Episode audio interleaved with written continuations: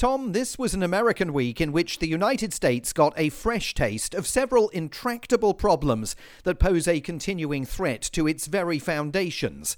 And for all of us everywhere, none of them is more important than America hurtling towards default on its debts.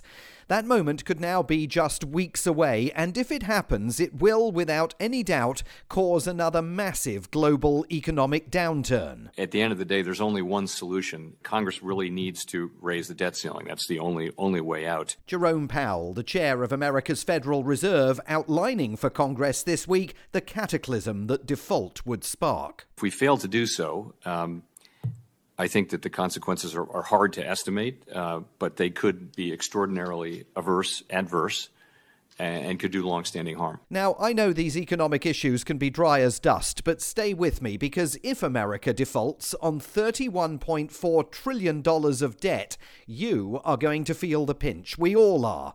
Treasury Secretary Janet Yellen, in congressional testimony last autumn, indicated what's at stake for America. Well, I think it would be catastrophic for the economy and for individual families.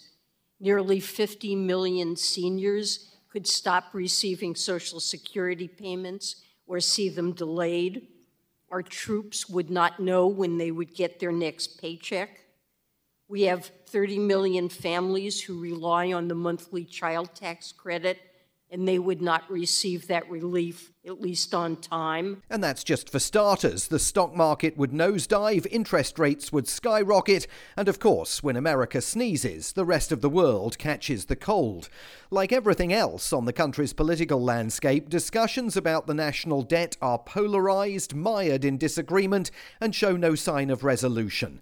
At one end of the spectrum, President Biden, who went to the battleground electoral state of Pennsylvania yesterday to unveil his budget. Amid the economic upheaval of the past four decades, too many people have been left behind or treated like they're invisible.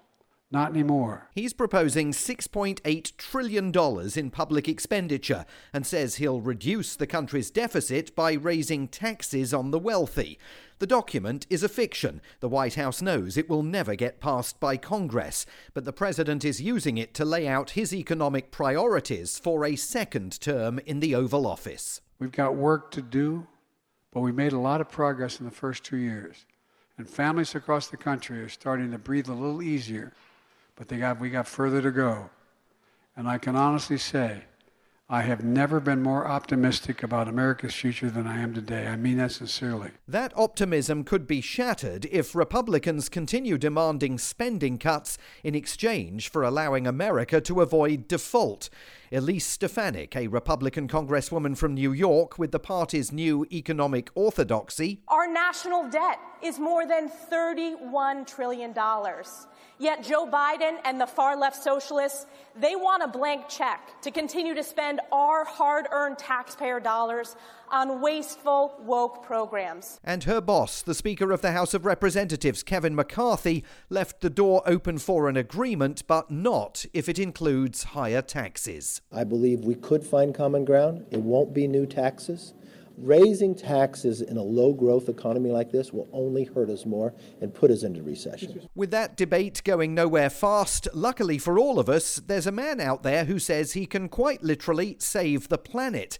Last weekend, the Conservative Political Action Conference in Maryland served as the backdrop for former President Donald Trump to make some superhero promises. I will prevent and very easily World War III, very easily. And you're going to have World War III, by the way. You're going to have World War III. If something doesn't happen fast, you're going to have World War III. How will he avert nuclear Armageddon? Well, he didn't go into the details, but apparently it won't take long. Before I even arrive at the Oval Office, I will have the disastrous war between Russia and Ukraine settled. It will be settled quickly. Quickly. I will get the problem solved and I will get it solved in rapid order, and it will take me no longer than one day. That, he says, he can solve, but heading off the inevitability of criminal indictment for allegedly making hush money payments to a porn star during the 2016 election campaign well, that is proving a much tougher nut to crack. Donald Trump has been invited to give evidence next week by New York prosecutors who appear ready to throw the book at him. For the Republicans, Trump remains a massive problem. Polls of likely Republican primary voters indicate he is still the number one choice in the race for the party's presidential nomination.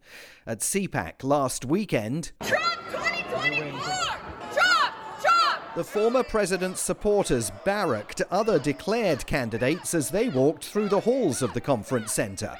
Former U.S. Ambassador to the United Nations Nikki Haley also faced hecklers in the hall, which is odd given the nonsense that serves as the centerpiece of her presidential campaign. Woke self loathing has swept our country. It's in the classroom, the boardroom, and the back rooms of government. We're told our country is flawed, rotten, and full of hate. Joe and Kamala even say that America's racist. Wokeness is a virus more dangerous than any pandemic, hands down. Just a fast reminder COVID 19 has so far killed more than a million Americans, wokeness definitely fewer. One issue that surfaced a more traditional political divide this week was thrown into the public square by Walgreens, the nation's second largest chain of pharmacies.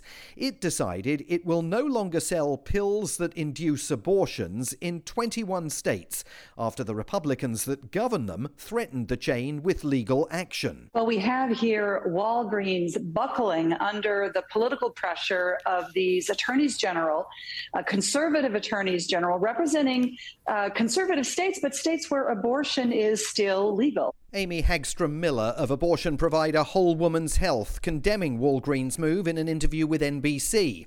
The White House accused the company, which owns Boots in the UK, of unacceptable and dangerous conduct.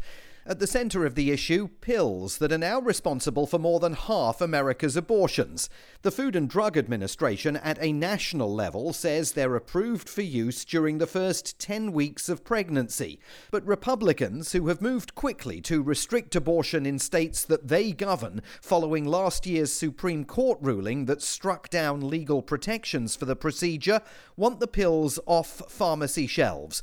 The rapidity with which Walgreens caved in surprised surprised even one Attorney General who signed the letter threatening legal action, Chris Kobach of Kansas. I thought perhaps they might dig their heels in or, or take a very long time to give us an answer, but to Walgreens' credit, they evidently looked at the legal background and the and the statutes in question and decided that uh, the right move for them was to uh, fully comply with the law. Except the law he's talking about would pursue racketeering charges against the pharmacy chain that are more usually brought against the mafia than against high street chemists.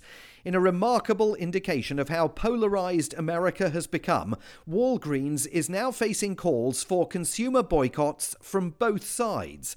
Defenders of abortion rights say they'll boycott the chain because it's refusing to sell the pills in 21 American states. Opponents of abortion say they're boycotting it because it's still selling the pills in the other 29. Sometimes in America, Tom, you just can't win for losing.